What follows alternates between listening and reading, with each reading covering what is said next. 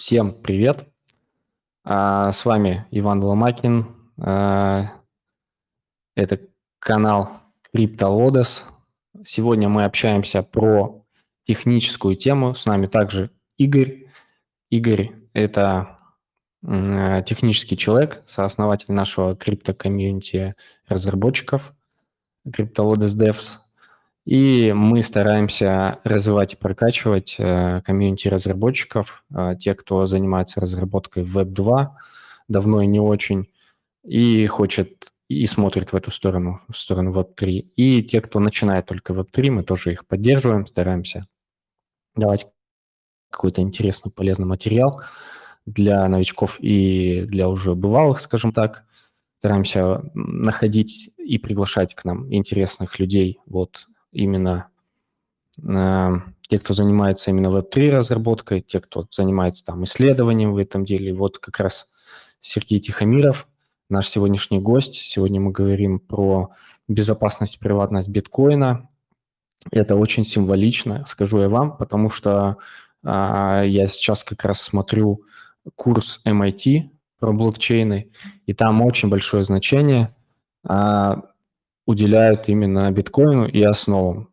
А начиналось все, собственно, с биткоина. Давай немножко представим гостя, Игорь. А, давай ты немножко представишь гостя, что ты о нем Я знаешь. Я на ты... самом деле думаю, что Сергей не особо нуждается в представлении, потому что кто увлекается вообще технологиями, блокчейном и биткоином, то я по опросам коллег, друзей, знакомых и так далее, все ассоциируются с Сергеем. Вот, наверное, все, что я могу сказать, что Сергей сейчас э, работает в Chainlink, правильно? Или я... Chain, Chaincode, все правильно? Все, теперь правильно, Chain да. И э, также Сергей э, ведет подкаст «Базовый блог». Вот, я его помню столько, сколько помню себя в крипте. Я даже представить себе не могу, сколько там лет, наверное, 5 уже, 4-5 лет, это точно.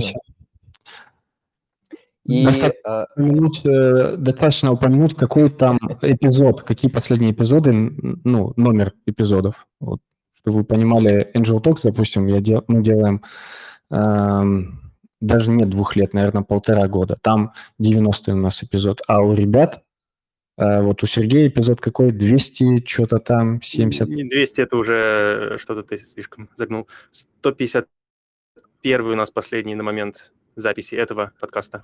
Вот. Но мы, э, я, извините, перехватил то же слово, но скажу в двух словах, мы записываем этот подкаст с 2017 года, ему скоро будет 5 лет, с разной интенсивностью. Там были времена, когда э, мы прямо фигачили по выпуску каждую неделю стабильно, где-то в году 19 вот. Потом как-то в свете разных обстоятельств, поскольку ни для кого из э, ведущих этого подкаста это не full-time работа, у нас у всех есть свои full-time какие-то занятости, поэтому мы вот так по мере сил делаем, когда у нас находится время. Но сейчас у нас, я так проанонсирую, начинается в каком-то смысле новый, э, новый сезон. Мы опять-таки ставили немножко подкаст на паузу последние несколько месяцев, но сейчас мы записали еще несколько эпизодов, они сейчас готовятся, и будем продолжать активно вот. Э, следующие два эпизода я так проанонсирую для слушателей. Может быть, когда это выйдет, мы уже их опубликуем, э, посвящены исключительно биткоину. Если вас интересует сегодняшний разговор про биткоин, то послушайте обязательно. Я съездил эм, месяц назад на биткоин-конференцию в Майами, и там все последние новости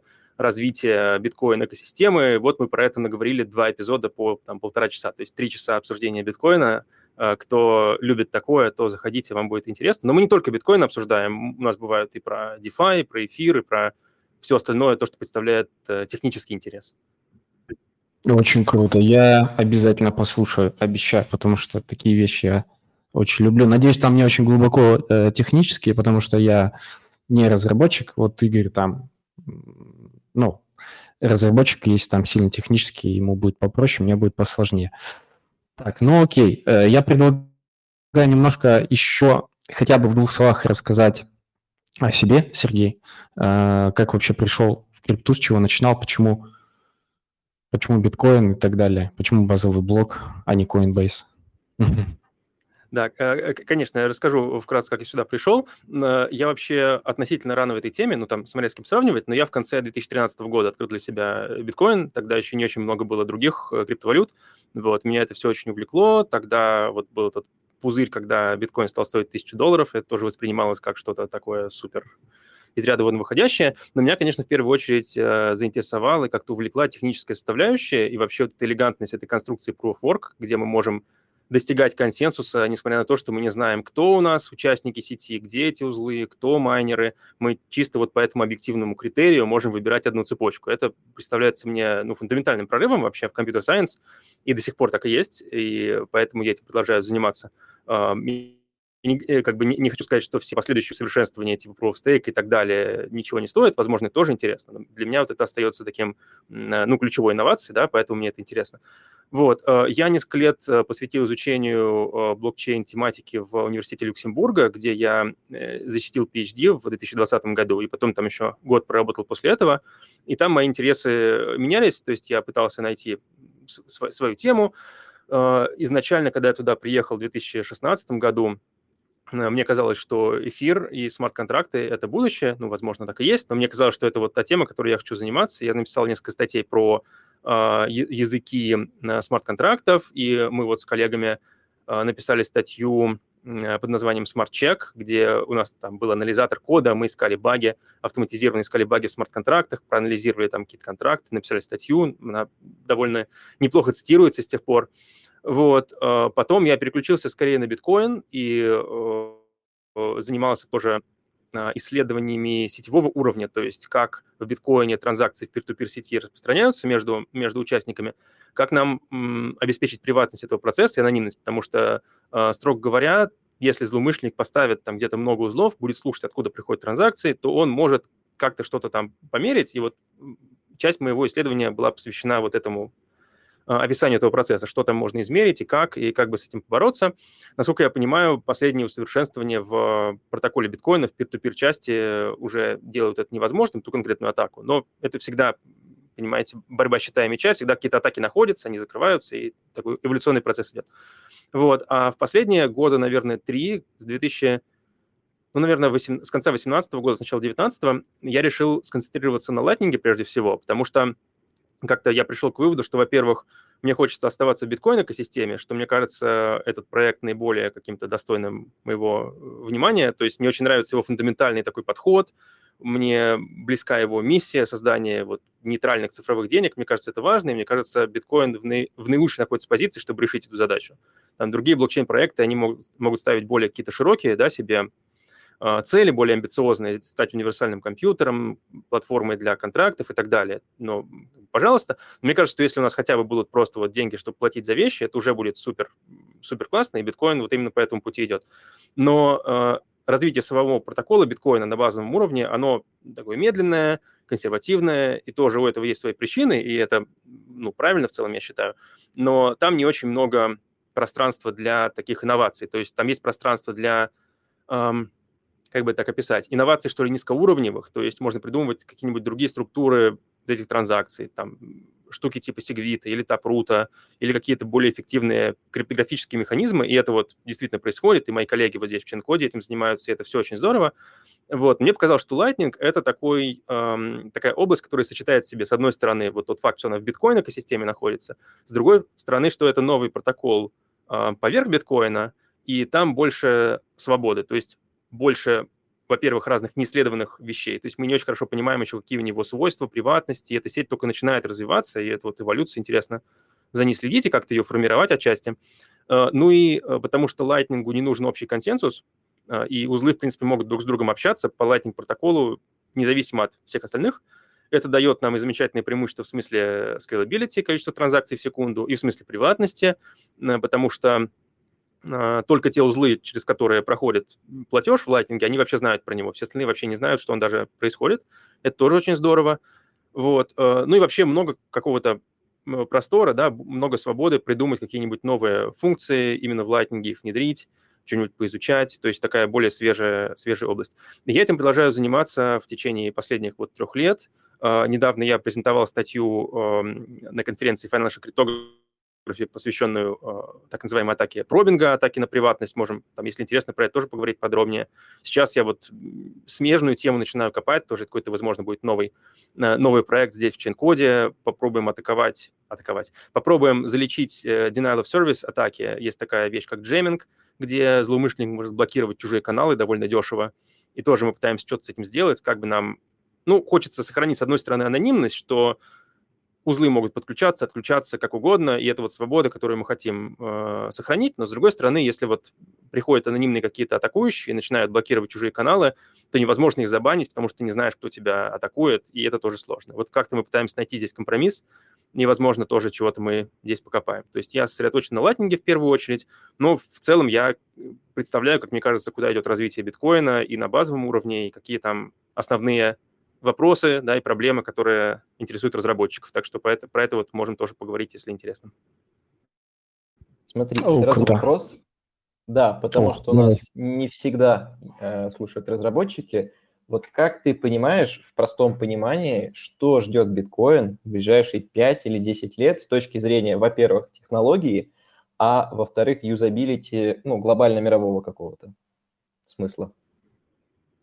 Ну, мне нравится этот временной горизонт, то есть он такой довольно, довольно длинный, э, но не слишком длинный, чтобы это было совсем как-то фантастически. Ну, то есть я, конечно, не знаю будущего, я не знаю там, что точно произойдет, но если все так продолжит развиваться примерно таким же темпом, э, то эм, что можно сказать? Ну, э, скажем так, базовый слой биткоина, вот сам по себе базовый протокол, мне представляется очень надежным и стабильным уже сейчас, и, э, ну, мне кажется, довольно мала вероятность, что что-то фундаментальное там сломано, а мы этого еще не заметили. Скорее всего, это бы уже, ну, либо сломали, либо ресерчеры это заметили и починили. Э, вот, то есть мне представляется этот протокол безопасным и э, надежным. С другой стороны, всегда есть что улучшить. Сейчас улучшения идут вот на этом базовом на базовом уровне с точки зрения криптографии, например. То есть последний большой апдейт, последний софтворк в Bitcoin Core на данный момент был в э, прошлом году. Это был э, Taproot, и в том числе в этом апдейте внедрили подписи Шнора. Это такая новая криптографическая конструкция, которая позволяет подписывать транзакции э, ну, по-другому, и это более эффективно и более элегантно с точки зрения математики, и открывает новые перспективы с точки зрения конструкции сложных контрактов, мультисигов и прочих таких не совсем тривиальных вещей. Но окей, у нас есть этот апдейт, он нам позволяет теоретически делать какие-то более сложные вещи, но дальше вопрос, кто их будет делать, да, то есть это же тоже нужно с точки зрения кошельков это имплементировать и протестировать, и на какие-то ошибки наткнуться. То есть в ближайшие несколько лет, возможно, э, ну, будет посвящено вот этому, то есть те фичи, которые у нас уже есть в Bitcoin Core, как их оптимально использовать. Э, вот. Также люди работают над протоколами агрегации подписей, так чтобы транзакции если она тратит несколько входов, сейчас нам нужно вот эти подписи все по отдельности, классный блокчейн, они занимают место, это неэффективно. А с помощью шнора их можно вот так слить в одну, и вот эта одна подпись будет доказывать одновременно, что все подписали. Тоже такие эффективности. А, ну и всякие тоже происходят работы в области peer-to-peer, как транзакции распространяются, и там очень сложная тоже такая нетривиальное, хитрое а, взаимодействие между вторым слоем и первым, потому что второй слой типа Lightning, он основывается на предположении, что у всех есть доступ к блокчейну, и если, допустим, кто-то меня пытается обмануть, мой партнер по Lightning каналу пытается обмануть, то я всегда могу эм, транзакцию наказания э, запустить в блокчейн, она подтвердится, и это обеспечивает безопасность Lightning, но всякие штуки сетевые могут этому воспрепятствовать, и есть разные атаки на предмет того, что там, а что, если я слишком низкую комиссию положу мои транзакции, как я могу ее увеличить, а, тоже люди над этим работают. Там очень такие ну, тонкие технические детали. Я всего, наверное, тоже сам не понимаю. Но это тоже будет усовершенствовано, и я думаю, что вот эта связка протокол, протокола второго уровня и первого тоже она э, будет усовершенствована, и все будет более надежно. Как бы сейчас тоже вроде видится, что все более-менее работает, но может это просто пока там недостаточно много денег лежит в том же Lightning, чтобы это было э, ну, для какого-то злоумышленника привлекательной мишенью для атаки, тем более, когда у нас есть вот, ну, не мне вам рассказывать, огромное количество разных других блокчейн-протоколов и мостов и так далее, где хаки исчисляются там, сотнями миллионов долларов порой. Э, в Латнинге э, нет такого количества просто денег, которые можно украсть, и поэтому это не так привлекательно. Но если мы рассчитываем на то, что будет расти популярность этой всей экосистемы биткоиновой, то у нас будут повышаться ставки, и, естественно, нужно делать протокол более надежным. Вот. С точки зрения юзабилити, мне кажется, здесь э, Lightning – это большой шаг вперед, и ну, я бы не сказал, что Lightning транзакции полностью заменит он-чейн транзакции. Uh, все это, ну, как сказать, здесь, конечно, не, не решать, да, это решать рынку. Если а с точки зрения рынка транзакции на базовом слое будут очень дорогие, это будет, естественно, стимул для всех переходить на Lightning. Там, если транзакция будет стоить 100 долларов, допустим. Сейчас и близко такого нет. Сейчас транзакции стабильно стоят меньше доллара в биткоине, поэтому, строго говоря, такой уж большой экономической мотивации переходить на Lightning, ну, как-то вроде бы и нет. За исключением того, что Lightning, конечно, а, ну, как мне кажется, вообще в долгосрочной перспективе, главный э, бенефит, главный бонус Lightning – это именно низкая э, latency, низкая задержка между отправкой платежа и его подтверждением. В, блокчейне на базовом уровне мы должны ждать 10 минут, и то это в среднем, а может быть по-разному там колебания. И то это будет только один блок, одно подтверждение, а для больших сумм рекомендуется подождать несколько подтверждений, то есть можно час ждать. Вот. А Lightning э, это в идеальном, опять-таки, случае, если все правильно работает, это фактически мгновенная, по-английски называется settlement, то есть финализация транзакции. А, я отправляю платеж, он проходит через несколько хопов потенциально, и это занимает ну, несколько секунд, да, в хорошем случае, и все. И это уже настолько безопасно практически, как и биткоин. Ну, там, по модулю того, что у меня должен быть доступ к блокчейну и так далее, и так далее. Ну, то есть в Lightning мы берем какое-то вот дополнительное uh, security assumption, предположение безопасности, и за счет этого мы покупаем очень низкую, э, очень, быстрые транзакции. И это здорово. С точки зрения юзера это очень интуитивно. Я отправил платеж, он сразу дошел. Вот. Ну, конечно, там много возникает еще по ходу других проблем, которые как раз, мне кажется, замедляют внедрение, внедрение лайтнинга в массы, потому что вот эта абстракция канала может быть неинтуитивна, и вот это понимание того, что вот у меня есть канал, там есть какие-то деньги, и сколько-то денег лежит на моей стороне, а сколько-то денег лежит на твоей стороне. И вот то количество денег, которое на моей стороне, я могу отправить, а то количество денег, которые на той стороне, я могу получить.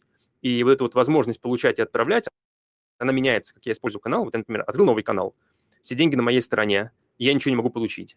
И это супер неинтуитивно, потому что ты предполагаешь, что ты там, завел новый кошелек, да, наверное, первое, что ты хочешь делать, положить какое-то количество денег. А, а вот ты не можешь это сделать. И как это решать? Ну, есть разные протоколы, как это решать. Ты можешь покупать ликвидность, всякие штуки типа я заплачу какому-то сервису с помощью он-чейн транзакций, а сервис ко мне откроет канал с помощью Lightning и наоборот. То есть это вся инфраструктура, вот окружающая Lightning, она сейчас строится, и есть э, там, решение от Lightning Labs, один из разработчиков э, популярной имплементации Lightning. Есть э, немножко там альтернативный подход от э, Blockstream, который разрабатывает имплементацию Core Lightning. Да и сами эти имплементации Lightning, там идет активная работа, и мне очень нравится подход, которым эти несколько команд, которые разрабатывают Lightning, это не какая-то единая, не какая-то единый, не какой-то единый кусок софта, это, ну, более-менее четыре таких магистральных команды, да, четыре больших команды. Это, вот я уже перечислил, Lightning Labs, разрабатывающая LND, Blockstream, разрабатывающая Core Lightning, еще есть э, компания Async, разрабатывающая Claire, и компания Spiral, разрабатывающая LDK, Lightning Development Kit. И эти четыре имплементации написаны на разных языках, у них разные есть какие-то, ну, разные ниши рынка, на которые они ориентируются, и они стараются все сотрудничать друг с другом, обсуждать какие-то новые фичи, писать общую спецификацию, то есть пытаются все сделать, по крайней мере, насколько вот это возможно, мне кажется, ну, по уму, не, куда-то не бежать сломя голову, а аккуратно все продумать, чтобы все было безопасно. Все это такая работа планомерная, которая продолжается, и я думаю, там можно, там, кто разработчик может открыть GitHub любой из этих организаций или открыть GitHub э, Lightning спецификации и посмотреть там открытые pull реквесты над, над чем идет работа. Ну, я э, предполагаю, что в ближайшие пять лет, условно говоря, это будет работа продолжаться, и просто мало-помалу баги будут закрываться, всякие это инфраструктура по ликвидности, по экономике вокруг будет строиться, и кошельки будут более и более удобными. И хотелось бы, конечно, надеяться, что это удобство будет покупаться не легким путем перехода к централизации, потому что легко сказать, я просто буду держать ваши монеты и показывать вам красивый интерфейс, и все замечательно. Но это не совсем то, к чему хотелось бы прийти.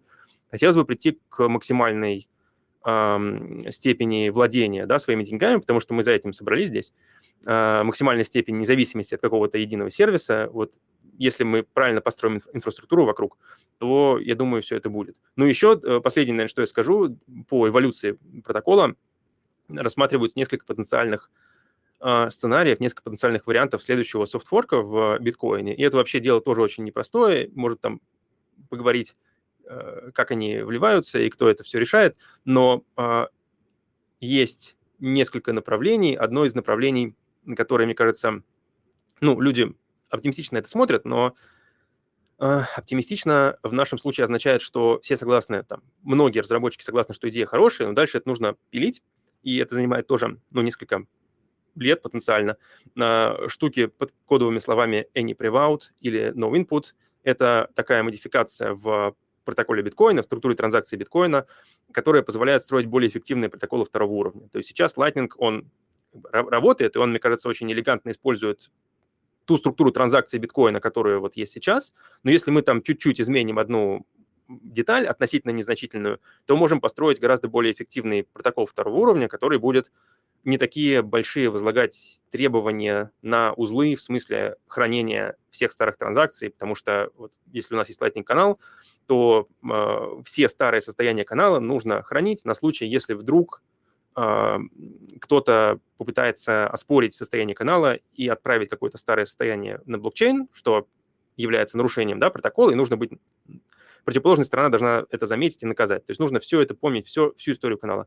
Вот если у нас будет вот эта вот новая, э, новая структура транзакций под условным названием no input, она нам позволит э, делать это более эффективно. Там можно будет транзакции оспаривания прикреплять к любому предыдущему состоянию. И э, тоже другое кодовое слово назову, если кому-то интересно погуглить, э, протокол L2, который пишется как ELTOO. Статья, написанная в 2018, кажется, году, за авторством Кристина Декера и соавторов. Кристина работает как раз в блокстриме, и разрабатывает Core Lightning сейчас. Вот это его идея, с которой он, э, там, которую он продвигает на протяжении последних четырех лет, и она всем вроде кажется хорошей, но просто должен кто-то взяться и все это аккуратно расписать, написать, э, заимплементировать, влить в биткоин, написать там, следующее потенциально, следующую, следующее поколение сетей второго уровня. То есть это как раз, вот, я думаю, задача на там, 5-7 лет. так что, может быть, как раз через 10 лет у нас будет такая полноценная экосистема, там еще подтянутся какие-нибудь э, институциональные игроки, большие биржи и так далее, потому что им это, возможно, тоже будет интересно, как ликвидность перекидывать очень быстро к своим каким-нибудь там партнерам и обратно, к, банкам, куда-нибудь еще. И мне кажется, Lightning для этого может, в принципе, сыграть тоже свою роль. Э, так что вот какое-то такое видение у меня сейчас есть. Конечно, это моя точка зрения, может быть, другие разработчики с не согласны, но мне кажется, вот все к этому идет. Угу. Я бы сказал, что, наверное, Lightning – это достаточно итеративная вещь, как ты считаешь? То есть, а, ну, да, проще говоря, ты же не сделаешь ее там 10 лет, да, дом, который ты строишь, когда у тебя он начался, ты говоришь, ну, типа, вот теперь он готов. Важно понимать, что эта вещь достаточно итератив, итеративная, и, ну, со своего, наверное, своей колокольни я бы сказал, что там очень много итераций может быть, а эти итерации могут быть декомпозированы еще на подитерации. Окей, и по поводу тоже биткоина очень важный вопрос хотелось бы задать. Это по поводу биткоина и квантовых компьютеров. И вообще, какие перспективы ты видишь, если уж мы говорим о каком-то близком будущем относительно? Ну, э, честно говоря, я здесь не, э, не суперспециалист, то есть я вот не криптограф-криптограф.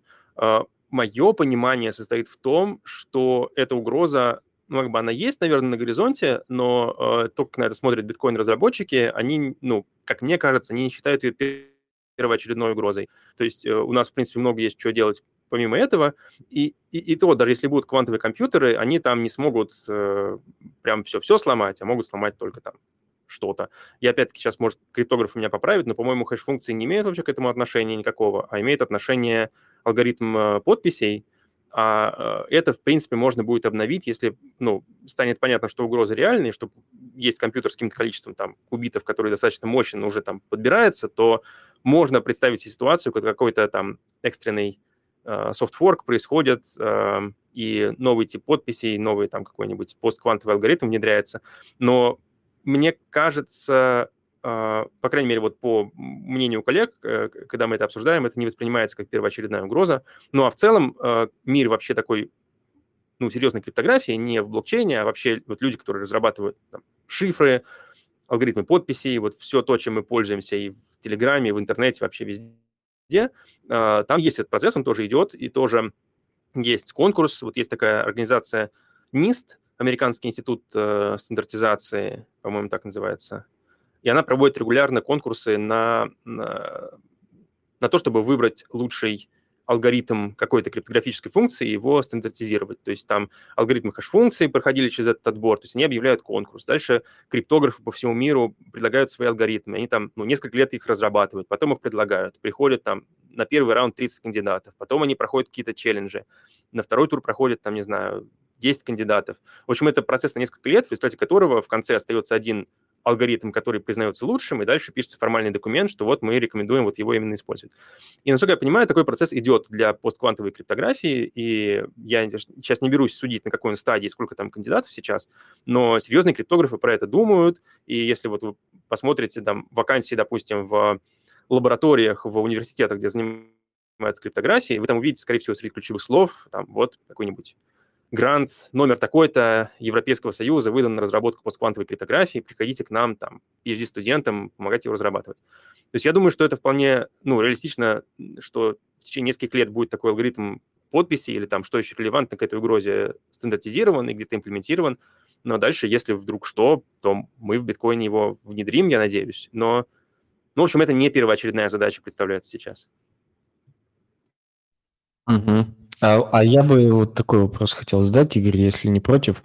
А, мы э, говорили про... Ну, у меня, не, у меня сразу оговорюсь, у меня, возможно, будут нубские вопросы с точки зрения маэстро.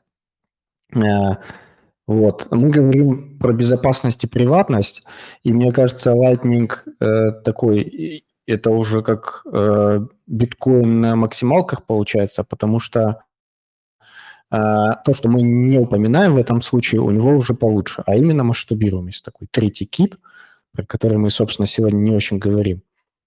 А, а вопрос у меня, наверное, относится больше к биткоину. Вот какие еще там а, были раньше и остаются сейчас, допустим, вот самые актуальные такие уязвимые точки биткоина или там какие-то проблемы под общими именами. Там атака 51%, она, по-моему, так и остается до сих пор, э, как потенциально.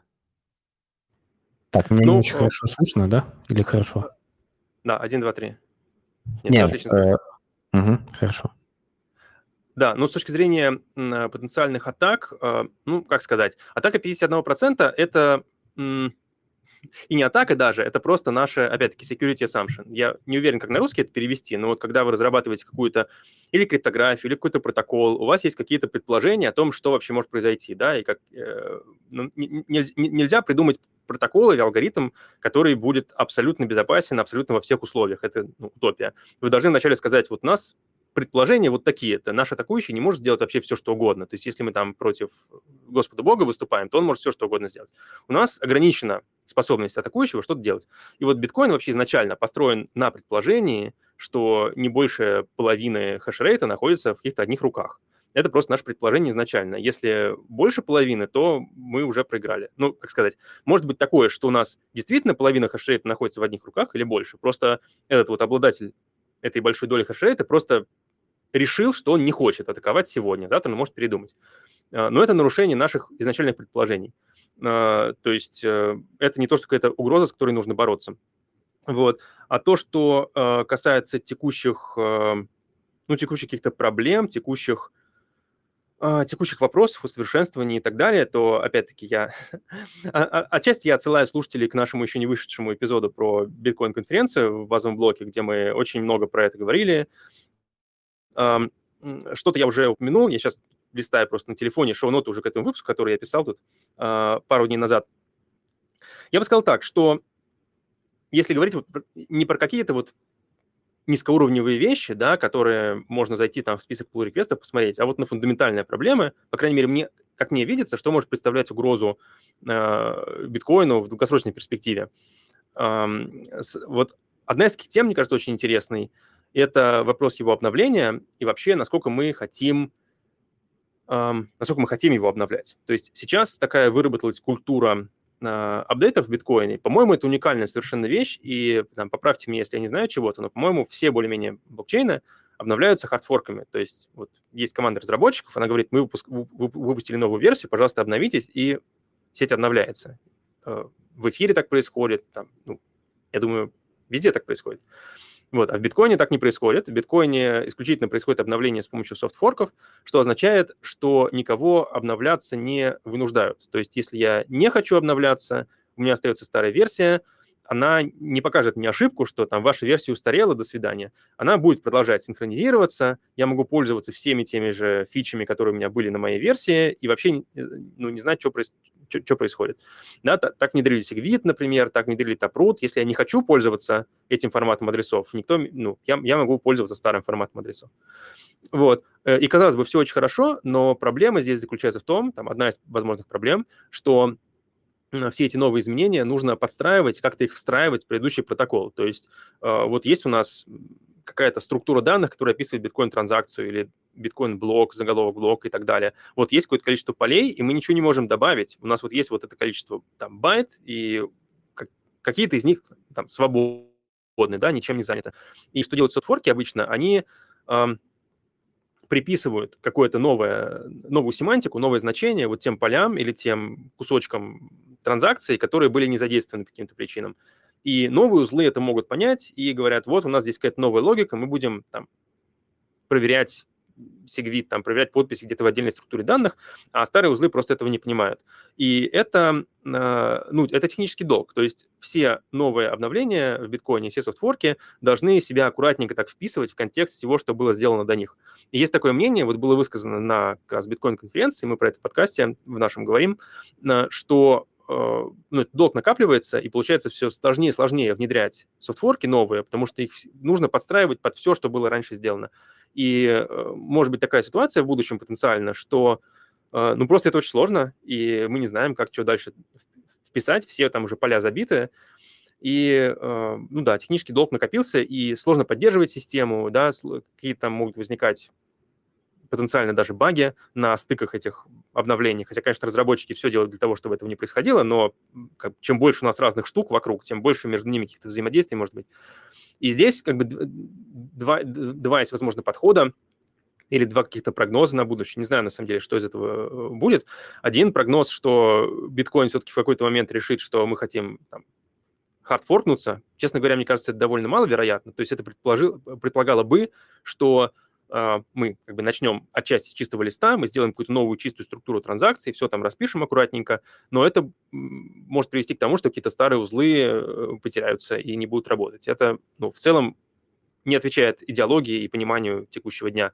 А если мы продолжим механизм обновления, как он происходит сейчас, то, возможно, протокол будет как-то э, закаменевать, по-английски называется ossify, и, возможно, через, ну, условно, 10 лет просто биткоин протокол на базовом уровне застынет, и никаких изменений туда вноситься не будет на базовом уровне, а вся инновация будет в лайтинге, в сайдчейнах, в каких-то дополнительных, дополнительных э, вторых слоях или третьих слоях и так далее. Ну и, в принципе, тоже может быть неплохо. Это, мне кажется, вполне жизнеспособный сценарий, но тогда, если мы на него ориентируемся, то нужно, э, нужно успеть, скажем так, э, внедрить в биткоин, в базовый слой э, наиболее ценные да, и наиболее продуктивные изменения, которые позволят ну, в наибольшей полной степени реализовать потенциал вторых, вторых слоев разнообразных. Вот отчасти там no input можно воспринимать как такое потенциальное обновление, еще какие-нибудь такие штуки. Вот. Это с одной стороны. Еще можно поговорить про такие, ну, опять-таки, высокоуровневые вещи, а, помимо, помимо багов, помимо там всяких технических вещей, что есть такое мнение, я не уверен, что я с ним полностью согласен, но мне кажется, за, за этим есть какая-то логика, что э, биткоину угрожает в долгосрочной перспективе уменьшающаяся награда за блок. То есть э, у нас сейчас 6,25 сотых биткоина за блок выдается в качестве субсидии, да, из ниоткуда каждом, в каждом блоке, плюс еще майнер забирает себе э, комиссии транзакции в каждом блоке. Но э, прикол в том, что сейчас, по крайней мере, в данном состоянии рынка, комиссия транзакций э, составляет довольно малую долю от общего дохода майнера. Я мог бы сейчас посмотреть, сейчас ну, неудобно, наверное, посмотреть. Но, в общем, это, э, это мало. В сравнении там с эфиром, с другими сетями, э, есть же сайт, да, который показывает, сколько платится в сутки комиссий на разных блокчейнах на разных протоколах. И там видно, что эфир, в принципе, впереди с большим отрывом, и, ну, понятно почему. Потому что там огромный рынок спекулятивных э, разных штук, э, DeFi протоколов, э, NFT, и так далее, и так далее. То есть люди готовы за это много платить, потому что у них идут хитрые арбитражи и спекуляции, и они на этом много зарабатывают. То есть это такая очень очень бурная активность, с одной стороны. С другой стороны, скептик мог бы сказать, как бы, а ради чего все это. Ну, мы там перекладываем токены в токены, чтобы, чтобы токены через токены, а реальный мир про это ничего не знает. То есть биткоин, он, казалось бы, старается ориентироваться вот именно на реальный мир и на то, чтобы дать возможность людям сберегать свои деньги, да, и платить э, просто за вещи, да, и за услуги но э, безопасность сети обеспечивается тем, что вот сеть автоматически платит майнерам награду. И за счет этого майнеры строят свое оборудование, покупают асики, и поэтому у нас такой огромный хешрейт в биткоине, и поэтому так сложно вот так в лоб атаковать биткоин с помощью 51%, потому что просто супер дорого было бы построить такие же дата-центры или перекупить вот эти дата-центры, чтобы там, сделать double spend. И в этом смысле биткоин очень представляется надежным, но по мере того, как награда уменьшается, да, это заложено тоже в протоколе, и это очень важная часть вообще всей идеологии, всей, э, ну, всей культуры биткоина, да, что может быть только 21 миллион биткоинов. И этот график выпуска, он асимптотически стремится вот к верхнему, к потолку, и никак не может быть больше. Если у нас через какое-то количество лет э, будет награда за блок очень маленькая, а комиссии по-прежнему будут низкими, то получается, что мотивация у майнеров поддерживать все это оборудование и все эти хэши тоже будет небольшая. И вот в этом есть некоторая фундаментальная опасность. И есть такое мнение, опять-таки, не говорю, что я полностью с ним согласен, что вообще было бы неплохо делать бесконечную эмиссию. То есть э, сейчас могу путать, по-моему, у Monero так сделано, я давно не следил, но, по-моему, у них был такой механизм эмиссии, просто константная функция, там, сколько-то монет за блок навсегда. То есть постоянная такая инфляция происходит. Мне кажется, если бы Сатоши изначально так сделал, решил вот просто, что у нас будет вот такой график, то ничего бы не было, в принципе, страшного. То есть для меня лично представляется ценным именно, что график эмиссии предсказуем. Все знают правила игры, и нет никакого центрального банка, который решит завтра, что он там скакнет куда-то или упадет куда-то, как, э, ну, опять-таки, в эфире, например, происходит. То есть собрались разработчики, решили, что у нас будет награда за блок там не 5, а 3 эфира, потом не 3, а 2 эфира, потом будет там E1559. Может быть, это и хорошо, да, и это в целом как будто бы идет в дефляционную сторону, то есть они не раздувают специально свой э, supply, но технически они как бы могут и передумать, да, и могут в другую сторону повернуть.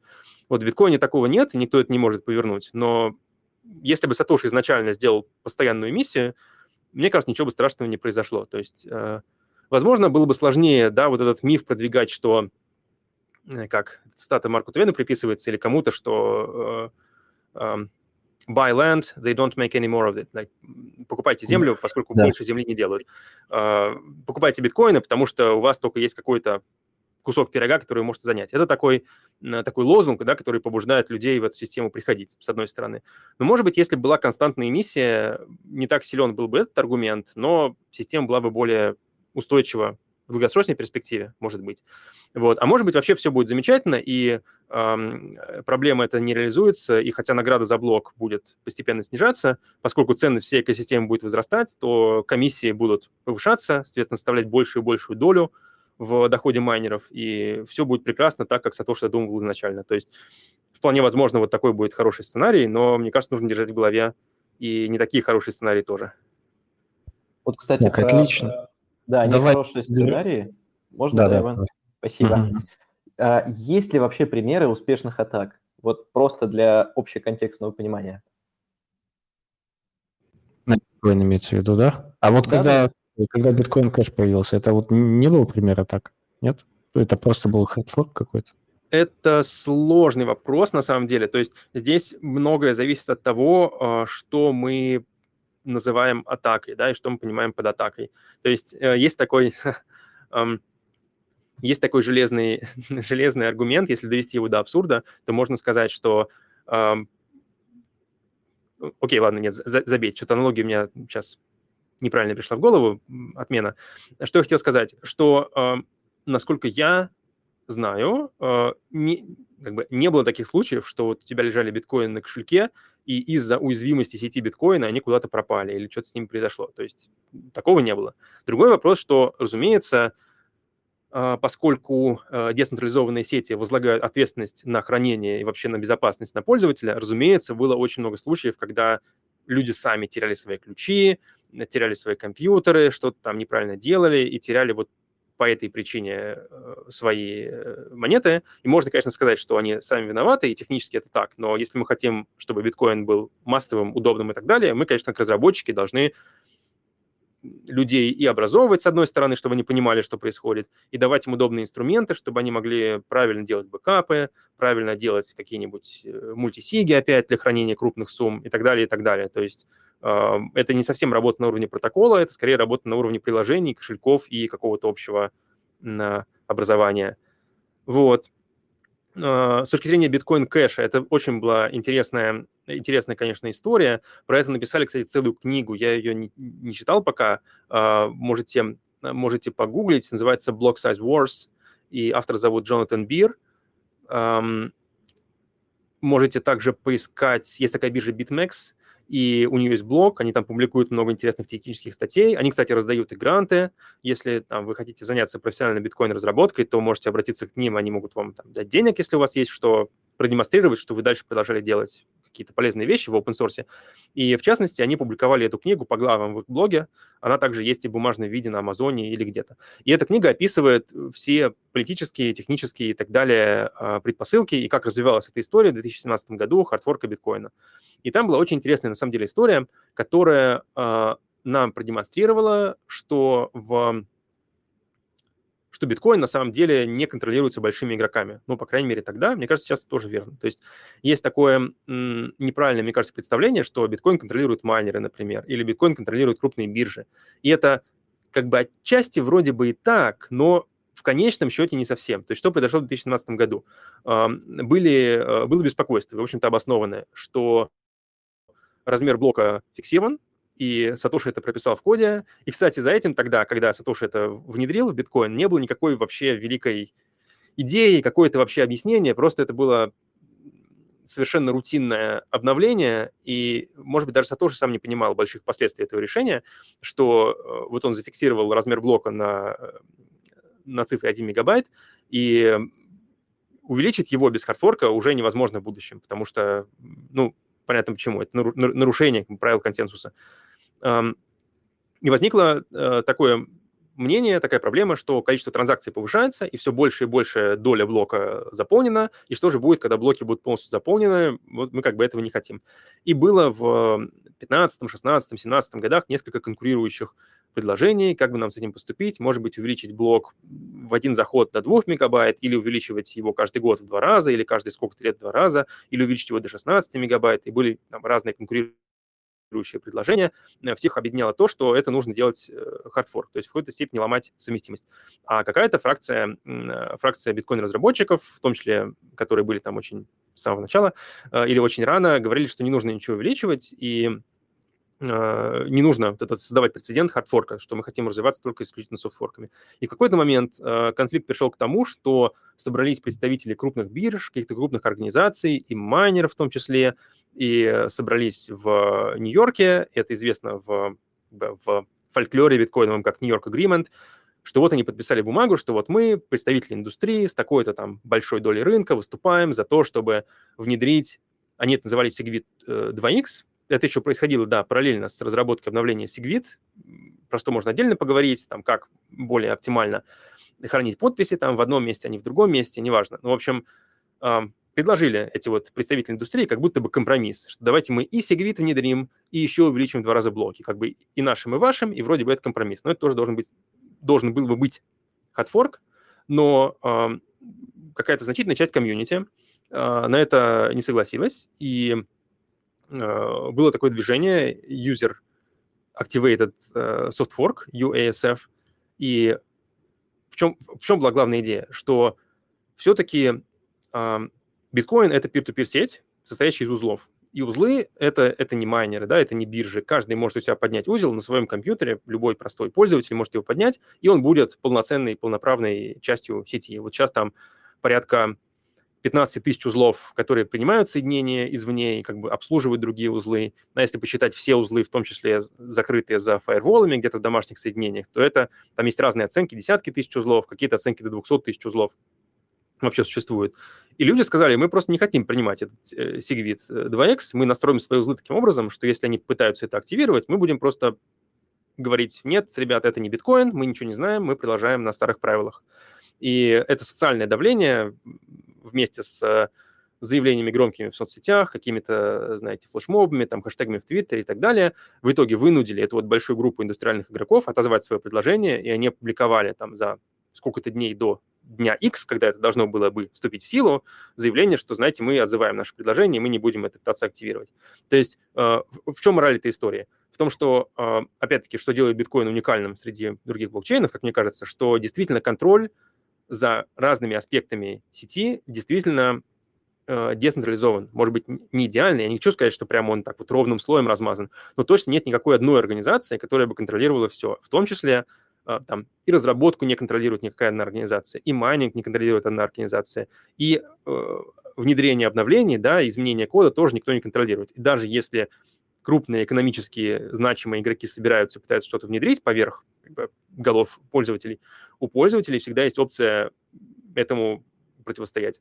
И это, мне кажется, очень э, сильный такой социаль, социальный тоже элемент в, во всем движении, что все-таки пользователи в конечном итоге выбирают, да, какой софт у них будет работать на их узлах, они выбирают, какие обновления принимать, какие нет, и э, сейчас такой консенсус, что хардфорков мы не хотим. Но и завершая эту историю про 2017 год, причем здесь биткоин кэш. Биткоин кэш, собственно, это тот э, блокчейн, который вырос из фракции э, любителей больших блоков, то есть людей, которые считали, что нужно увеличивать блоки для пропускной способности, и они их увеличили, запустили свой, свою криптовалюту, и она продолжает, по-моему, сейчас существовать, но просто по соотношению, хотя бы если посмотреть на market cap ее и биткоина, видно, что она упала ну, значительно. Это какие-то там, ну, типа 1%, ну, какие-то вот единичные проценты от ценности биткоина биткоина, Э, что, ну, мне кажется, показало просто несостоятельность этой идеи на, на рынке. И я уже от, а, а, от себя все-таки добавлю, что эм, из-за чего вообще сырбор, да, и почему биткоин-разработчики относятся так трепетно к размеру блока? Потому что э, мы хотим сохранить вот эту возможность для простых пользователей на своем простом компьютере поднять узел и стать полноценным участником сети. Если у нас будут очень большие блоки, это будет означать, что очень большая нагрузка на hardware, и с точки зрения хранения всех прошлых транзакций будет раздуваться блокчейн очень быстро. Э, сейчас блокчейн занимает что-то порядка сотен гигабайт, там 400, что ли, гигабайт. То есть это довольно существенно, но это можно пойти в магазин и купить жесткий диск на несколько терабайт, да, и это будет, он сможет хранить блокчейн биткоина несколько лет еще вперед. А, вот, и это не так дорого стоит. И просто обработка транзакций в реальном времени, как они приходят, если у тебя там сейчас в биткоин-блоке может быть порядка, ну, двух-трех тысяч транзакций, да, в заполненном блоке, а, и у тебя есть, как у узла, есть 10 минут на то, чтобы их обработать, проверить все подписи и все проверить, это легко делается даже на относительно слабом хардвере. И, соответственно, есть большой круг людей, которые могут поднимать узлы, они следят, что правила соблюдаются, они могут свои транзакции принимать и независимо проверять, что действительно им заплатили деньги, не прибегая к услугам никаких третьих сервисов и не доверяя им. Вот, то есть мы это хотим сохранить, поэтому у нас э, должна быть ограниченная нагрузка на узлы. А если мы увеличим блок, соответственно, будет расти эта нагрузка, и может быть, так чисто гипотетически, мне кажется, если мы увеличили блок, там, не, даже забыли про проблему хардфорков, допустим, блоки были бы 2 мегабайта, 10 мегабайт, 20 мегабайт, ну, наверное, бы ничего не сломалось принципиально. Но и э, преимуществ э, с точки зрения масштабируемости тоже принципиальных не было. То есть, мне кажется, увеличение в два раза или в 10 раз пропускной способности, ну, просто он не стоит того, потому что мы-то хотим увеличения, не знаю, в миллион раз, чтобы на всех жителей Земли хватило. А это, ну, как бы этого не добьешься увеличением блока в любом случае. А как этого можно добиться как раз? Это через Lightning, потому что Lightning, э, все транзакции off-chain и количество транзакций, которые мы можем в своем канале прокрутить, оно, в принципе, не ограничено. То есть оно зависит только от возможностей наших компьютеров и нашего сетевого, сетевого соединения. Это может быть теоретически, э, ну, не знаю, просто со скоростью света, вот как передаются транзакции, э, вот такой у нас может быть пропускная способность в идеале. Конечно, в, реальной, в реальном Lightning есть куча проблем и ликвидности, и э, всяких там peer-to-peer сообщений, все не так радужно, но фундаментально, поскольку Lightning не требует консенсуса, у Lightning нет единого блокчейна, который все нужно, нужно синхронизировать. Э, мне кажется, именно поэтому это э, ну, правильный путь к масштабируемости вынесения транзакций на второй уровень. Ну и также в качестве дополнения можно также рассмотреть всякого рода сайдчейны, хотя мне не кажется, что это супер такое перспективное направление, но это тоже можно рассмотреть, да, какие-нибудь сайдчейны между биржами, такие как Liquid. Э, не супер он пользуется популярностью, честно говоря, но упомяну как такой пример биткоин, биткоин-based сайдчейна, ну и какие-то там другие решения с, разными, с разной степенью децентрализованности и приватности и так далее. Мне кажется, если мы совместим все эти разные подходы, то мы масштабируемости добьемся даже с маленькими блоками и сохраним вот эту вот децентрализованность и возможность контроля со стороны юзеров. Так, Игорь, у нас, у нас на самом деле куча вопросов было подготовлен и до сих пор она лежит. Мы просто сейчас будем как-то стараться по ним логически двигаться. Э, я бы еще, конечно, хотел спросить э, вопрос по поводу э, безопасности уже второго уровня. Он, да, он круто, что он быстрый. Безопасность, возможно, тоже да. А приватность, э, вообще приватность в биткоине тоже такой, и в самом биткоине она, как ни странно, в последнее время под большим сомнением, как и, в принципе, э, у большинства других э, криптовалют и даже стейблкоинов, то есть там все уже как-то научились трекать, помечать, следить и так далее. Это тоже интересно. Игорь, ну, давайте, чтобы я не засорял, скажем так, своими нубскими вопросами эфир, Игорь, давай э, наши вопросы, которые мы готовили. Если что-то интересное, только надо размьютиться тебе будет.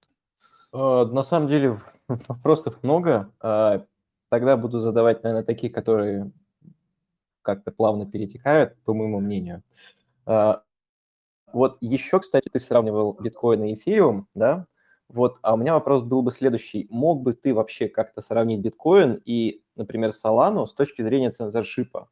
То есть возможности остановить вот эту сеть, да, вообще хоть как-то. Потому что если посмотреть, то, например, Solana достаточно часто падает. Вот как э, это все обстоит с биткоином? Ну, тут, мне кажется, с биткоином все стоит очень хорошо. Я не супер погружен в технические детали Solana, но я э, слышал, да, видел из э, твиттерных каких-то дискуссий, что у них были такие эпизоды, что вот, мол, блокчейн встал, давайте собирайтесь в Дискорде его перезапускать. Но у них, э, как бы, мне кажется, в этом смысле они, э, ну, честные, что ли, и они говорят, да, мы хотим максимальной производительности и транзакций в секунду, и мы жертвуем вот этим вот как раз свойством, которое я описал, что любой может поднять узел и независимо проверять. У нас будут супер производительные стоять узлы где-то в серверных, ну, поправьте, если я не прав, по-моему, это я такая, если я хочу быть валидатором в Solana, мне нужны супер какие-то высокие системные требования к моему хардверу. Естественно, таких э, людей, да, которые готовы инвестировать, их немного. Да, у нас будет меньше децентрализации, зато у нас будет много транзакций в секунду. Ну, как бы, окей, они хотят вот такую занять нишу рынка, и было бы, ну, это логично в том смысле, что там биткоин уже занимает противоположную, да, нишу, максимальная децентрализация, и пусть не такая большая пропускная способность. Ну вот давайте что-нибудь сделаем на другом конце спектра. Вот. Остановить биткоин, э, мне кажется, супер сложно, и уж точно нету никакого дискорда, никакого чата в Телеграме, да, где собираются все майнеры или все там кто-нибудь ноды и говорят, давайте мы остановим. Здесь, мне кажется, очень хорошее есть, ну да, вот это качество, что, например, вот пример, который нам как раз жизнь преподнесла в прошлом году. А, те, кто следит, помнят, или я вот расскажу, кто, кто не в курсе, огромная доля майнинга была в Китае до середины прошлого года – а потом китайское правительство решило взять и запретить майнинг вообще у себя в стране, что привело к э, гигантскому исходу майнеров из Китая. И если посмотреть на график хешрейта биткоина, он упал примерно в два раза тогда. Как раз примерно год назад, там, по-моему, в июне, в мае или в июне 2021 года, упал в два раза. И, в общем, как будто бы это огромный удар, да, для биткоина. Прям вот у них было что-то по-моему, больше половины было майнинговой мощности в Китае по оценкам, там 60 или 70 процентов.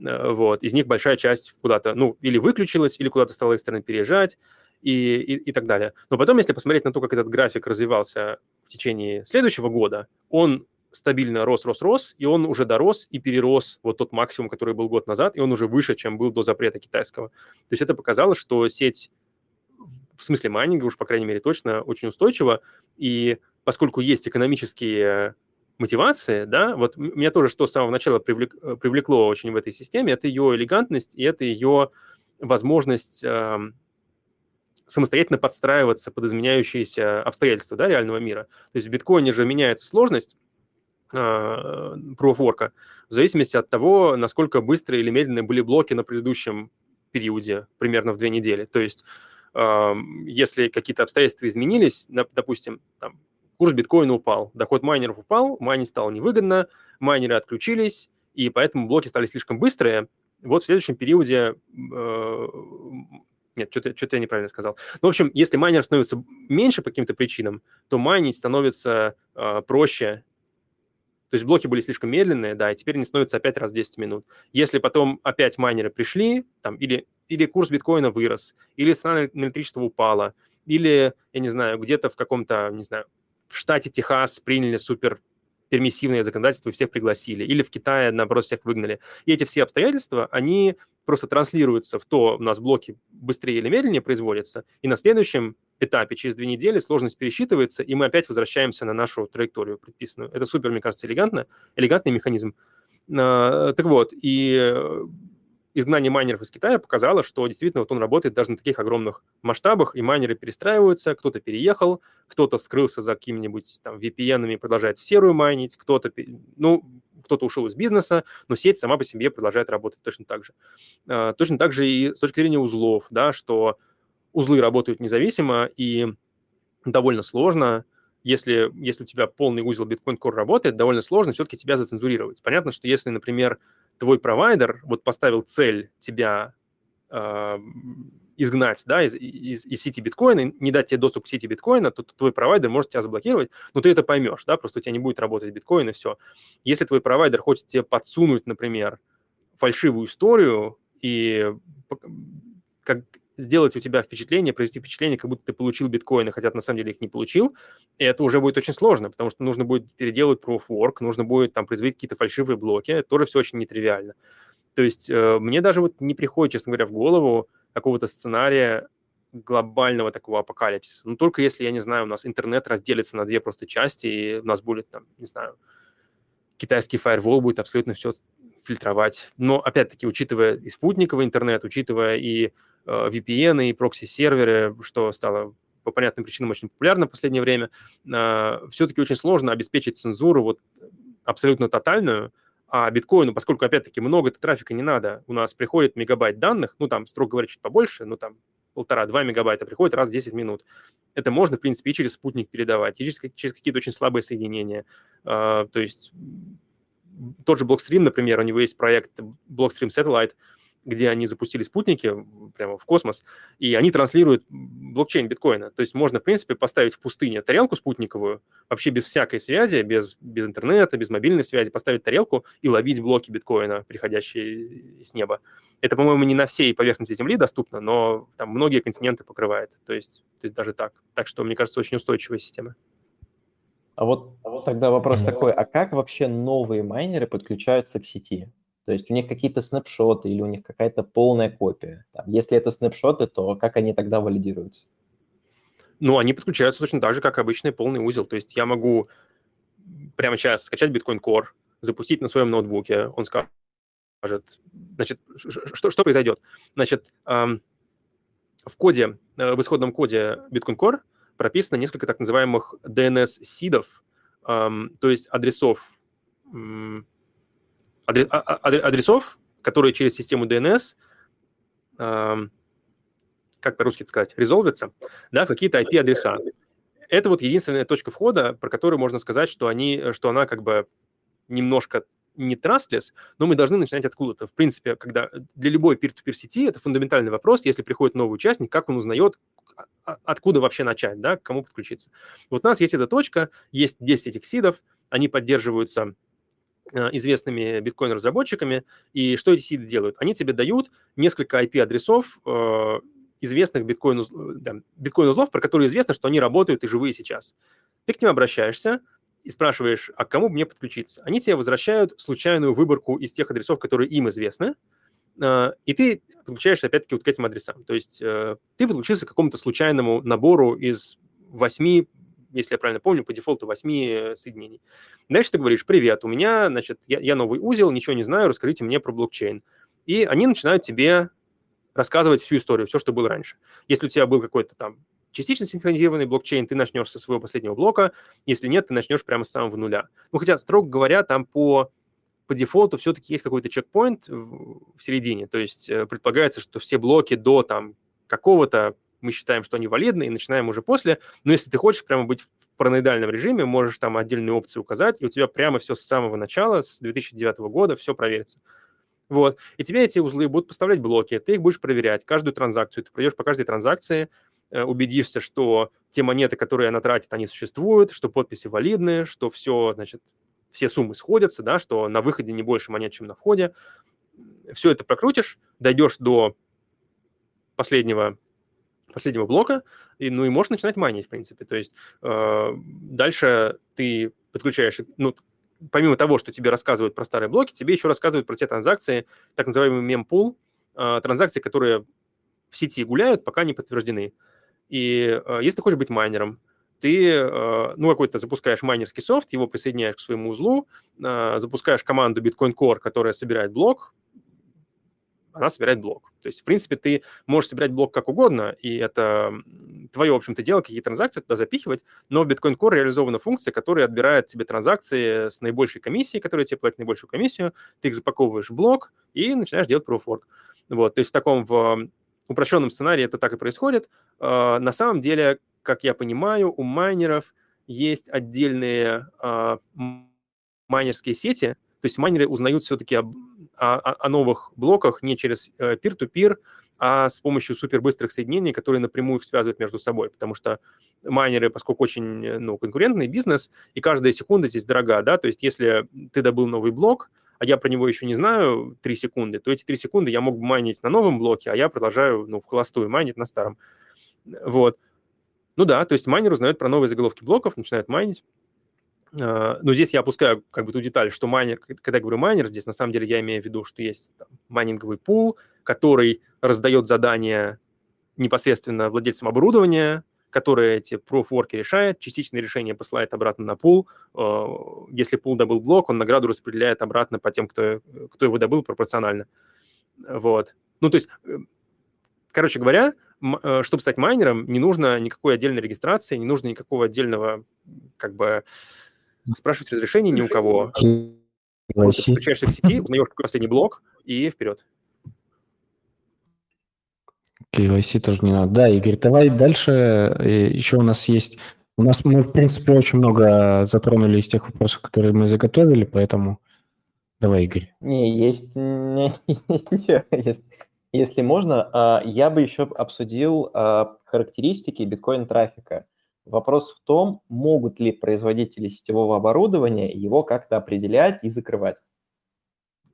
Или да, отличный, отличный вопрос, и эм, короткий ответ – да, могут. То есть сейчас трафик биткоина не зашифрован э, и передается по протоколу, не по протоколу,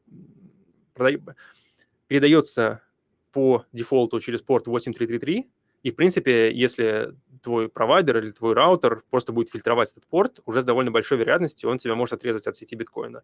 Технически, конечно, ты можешь настроить другой порт, это возможно. Можешь подключиться через Tor к биткоину, тоже возможно, и тоже работает. И много есть узлов через Tor, но это нужно дополнительно какие-то делать телодвижения. Вот. Но даже я больше скажу, что была пару лет назад статья, которая описывала следующее. То есть биткоин-трафик можно детектировать даже просто по его форме. То есть, если начертить график, как тебе приходит трафик, то понятно, что как только новый блок производится, то видишь такой всплеск да, трафика, потому что новый блок ко всем приходит. И у биткоин-трафика есть какой-то определенный паттерн, который можно пощупать, и даже если ты все зашифруешь, то все равно по количеству трафика, который передается, видно, что, скорее всего, ты пользуешься биткоином. То есть это действительно слабое место, но здесь, опять-таки, очень большая часть, если вообще не все, э, что мы пользуемся, чем мы пользуемся в интернете, предполагает некоторую там, добрую волю со стороны, со стороны провайдеров. И на самом деле провайдеры очень многое могут понять про то, э, куда мы ходим, что мы делаем. Конечно, у нас э, большинство большинство сервисов поддерживает шифрование, и провайдер не может увидеть там что именно я пишу внутри Телеграма, да, мои сообщения, но, скорее всего, я предполагаю, провайдер может понять, что я пользуюсь именно Телеграмом или что я захожу именно там на, на какой-то сайт. А, биткоин в этом смысле даже как-то а, хуже устроен, слабее, потому что трафик не зашифрован, и узлы между собой общаются. Но это такой компромисс, на который нужно идти, и есть, кстати, есть движение в этом направлении а, на предмет того, что давайте мы добавим шифрование и аутентификацию к трафику биткоина. И есть на эту тему BIP, то есть Bitcoin Improvement Proposal, то есть некоторый проект, который там, находится в разработке, и некоторые разработчики его пилят. А, я что не полностью понимаю в этой, на самом деле, системе, что э, если у нас есть аутентификация, это предполагает какую-то какую-то identity. То есть если я хочу удостовериться, что я действительно говорю вот с тем, с кем я думаю, что я говорю, значит, что должна быть узлов какая-то какая-то identity, какой-то постоянный э, никнейм или постоянный публичный ключ, с которым они работают. Это не, не очень хорошо для анонимности, мне представляется, потому что, ну, опять-таки, ты связываешь свои действия под одной какой-то идентичностью.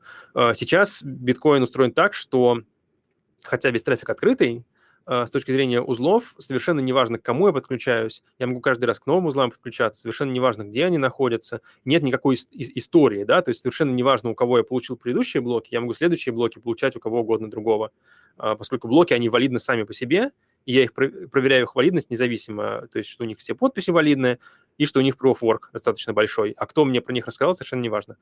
А, вот. Если у нас будет э, шифрованный протокол, тогда вот станет несколько более важно, как я понимаю, э, вот с кем именно я говорю. Вот. Мож, может быть, разработчики этого потенциального улучшения как-то эту проблему решили, я просто не в курсе. Вот. Но ну, идет работа на этом направлении, и да, как бы кратко отвечая на вопрос, что действительно трафик может фильтроваться и шифроваться, как трафик много чего другого в интернете. Ну, кстати, это достаточно хорошо, хочу сказать. Ну, то есть, если бы этого не было, то вообще, как по мне, сам по себе биткоин и его развитие, оно бы могло идти совсем по-другому. Ну, потому что подобная штука вообще на самом деле важна, особенно если ты это делаешь там откуда-то, откуда не хотели бы. Да, согласен. Но я еще добавлю, кстати, что э, когда мы говорим про незашифрованные всякие вещи, это мы говорим про трафик именно в peer-to-peer сети между биткоин-узлами. Но, в принципе, никто не мешает, если уж так хочется, да, например, держать биткоин-узел где-то на удаленном сервисе и к нему подключаться через VPN э, из какой-то, да, страны, которая это не приветствует. Условно там, э, опять-таки, да, возвращаясь к разговору про майнинг, что буквально вот вчера или позавчера вышла новая версия исследования Кембриджского университета, там есть группа, которая отслеживает статистику майнинга и по некоторым данным пытается оценить, где именно расположены майнеры, да, и, и доли разных стран э, пытается оценить. И понятно, что там есть вопросы к методике, и невозможно это точно, да, установить. Есть какая-то погрешность, и это все ну, исследование. Но э, в в их оценке, да, там, во-первых, очень интересный, очень интересный инсайт, что Китай возвращается, что есть какие-то майнеры, которые простулись как бы в Китае и как-то продолжают там майнить, видимо, в, э, в серую, причем довольно большая доля. Вот. А еще там, если посмотреть на топ-10 стран, там есть как бы usual suspects, про которые мы и так знали, США очень большую долю занимает, Китай, Россия, Казахстан, э, Канада, да, это вот топ пятерка. Но также там в десятке еще есть Ирландия и Германия, а, где очень дорогое электричество, и вообще никакого там майнинга нету, насколько мы можем судить. А они там появляются, потому что там а, VPN стоят, и, возможно, майнеры из Китая или откуда-то еще, они через Германию или через Ирландию соединяются с остальным миром. То есть майнеры вот так делают, юзеры тоже могут так делать. Вообще китайцы в последнее время перестали уже особо палиться. То есть там, они, по-моему, уже подзабили немного на это дело. Это так э, тоже слышал. Вот, нас к сожалению, время не резиновое. Вот. Если что, позовем Сергея еще раз. Я тогда, Иван, предлагаю с чата позадавать вопросы.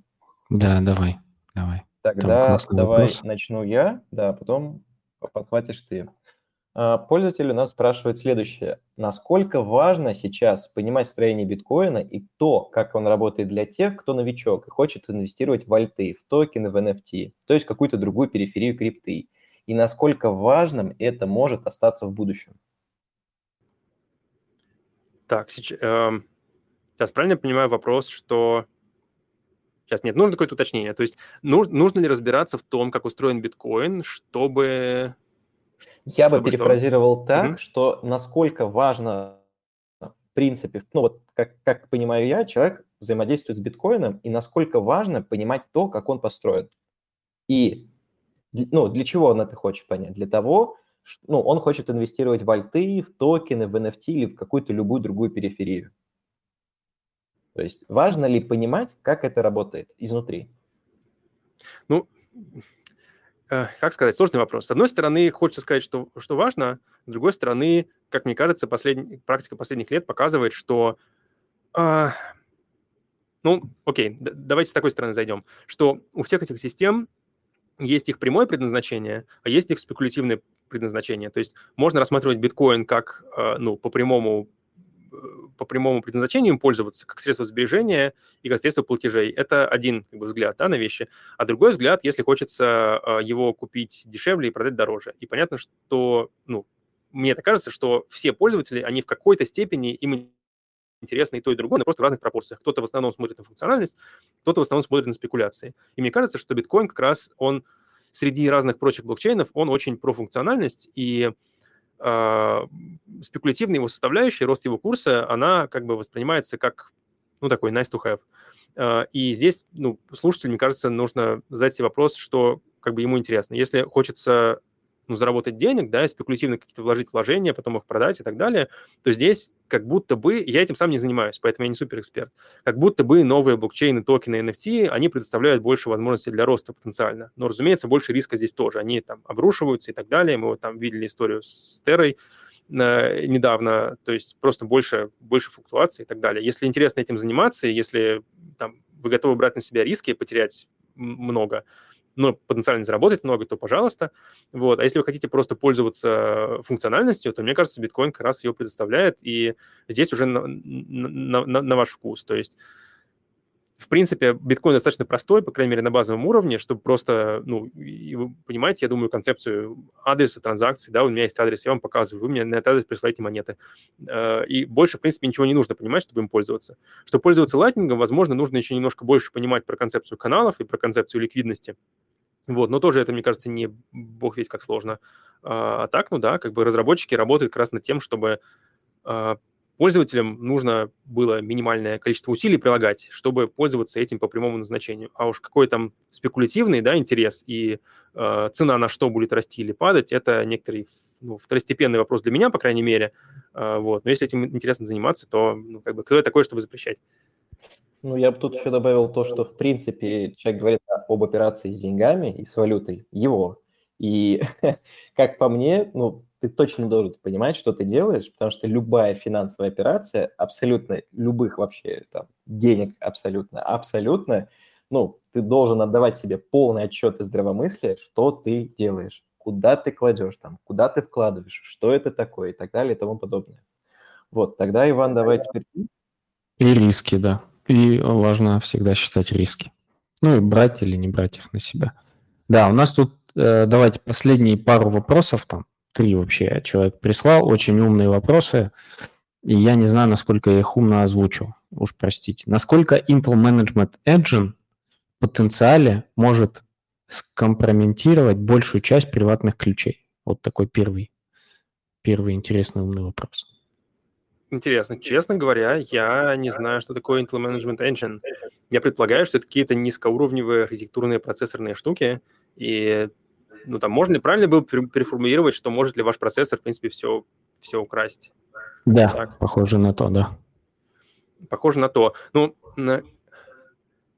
мне кажется, здесь два есть ответа. С одной стороны, строго говоря, наверное, да. Скорее всего, это довольно маловероятно, но, э, в принципе, все, что ваш компьютер делает, да, он делает со своим процессором. И то, что происходит в процессоре, контролируется его производителем. И я не говорю, конечно, что там Intel сидит, да, и всевидящим оком смотрит на то, что миллиарды процессоров по всему миру делают, но технически как будто бы у них есть возможность что-то туда внедрить и как-то активировать. Понятно, что это скорее такой уровень а, ну, там, Эдварда Сноудена, да, и всяких шпионских разоблачений, атаки на иранские ядерные станции, то есть это супер такой уровень государств, да, и миллиарда долларовых шпионских операций. То есть если у вас там тысяча долларов лежит в биткоине, вряд ли вам это грозит. Вот. Но, с другой стороны, есть против этого противоядия э, такое, как э, хардверные кошельки. И, конечно, тоже можно сказать, что, окей, теперь производитель хардверных кошельков тоже может куда-то там залезть и что-то, но вообще тот факт, что у вас может быть отдельное специализированное устройство, которое хранит ваши ключи, и ключи никогда из него не вылезают. И даже если ваш компьютер скомпрометирован, то все равно ваши ключи остаются в безопасности.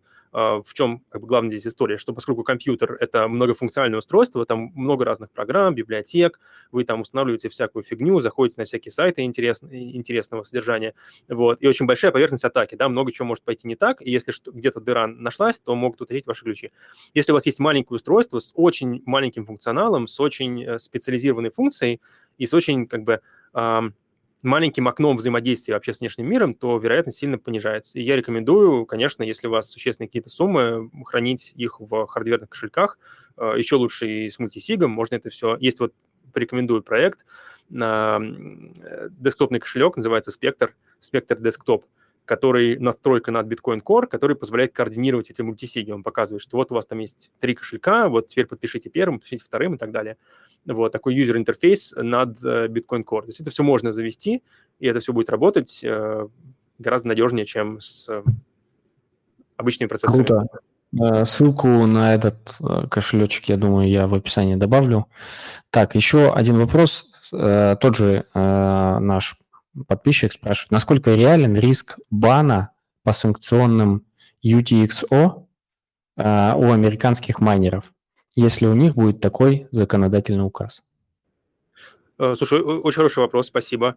А, я не супер эксперт по американскому регулированию, честно говоря, но мне кажется, я достаточно понимаю, чтобы сказать, что оно э, довольно существенное и вообще для, ну, это существенная часть бизнеса вообще бирж, не только в Америке, вообще везде, как бы соответствовать американским санкциям и как бы кого-нибудь не обслужить, кого не нужно обслуживать. Это большая такая часть истории. Действительно, риск такой есть, и в, в чем, собственно, история, да, что э, американское правительство объявляет незаконными какие-то конкретные выходы транзакций, которые оно приписывало, приписывает, не знаю, каким-то э, недружественным организациям, государствам, террористам и так далее, и запрещает всем организациям не только в Америке их обслуживать и взаимодействовать с ними, но и всем организациям каких-то в третьих странах, если они будут их обслуживать, то тогда американским организациям запретят с ними сотрудничать. То есть все это очень тоже э, интересная история. Но я бы сказал, что да, это риск такой, риск, риск существует, и особенно он существует в свете того, что по последнему, опять-таки, кембриджскому исследованию в Америке 38% майнинговой мощности уже, здесь очень развивается бурный этот бизнес в разных штатах, и в Джорджии, в Техасе, в Вашингтоне, в Нью-Йорке и так далее.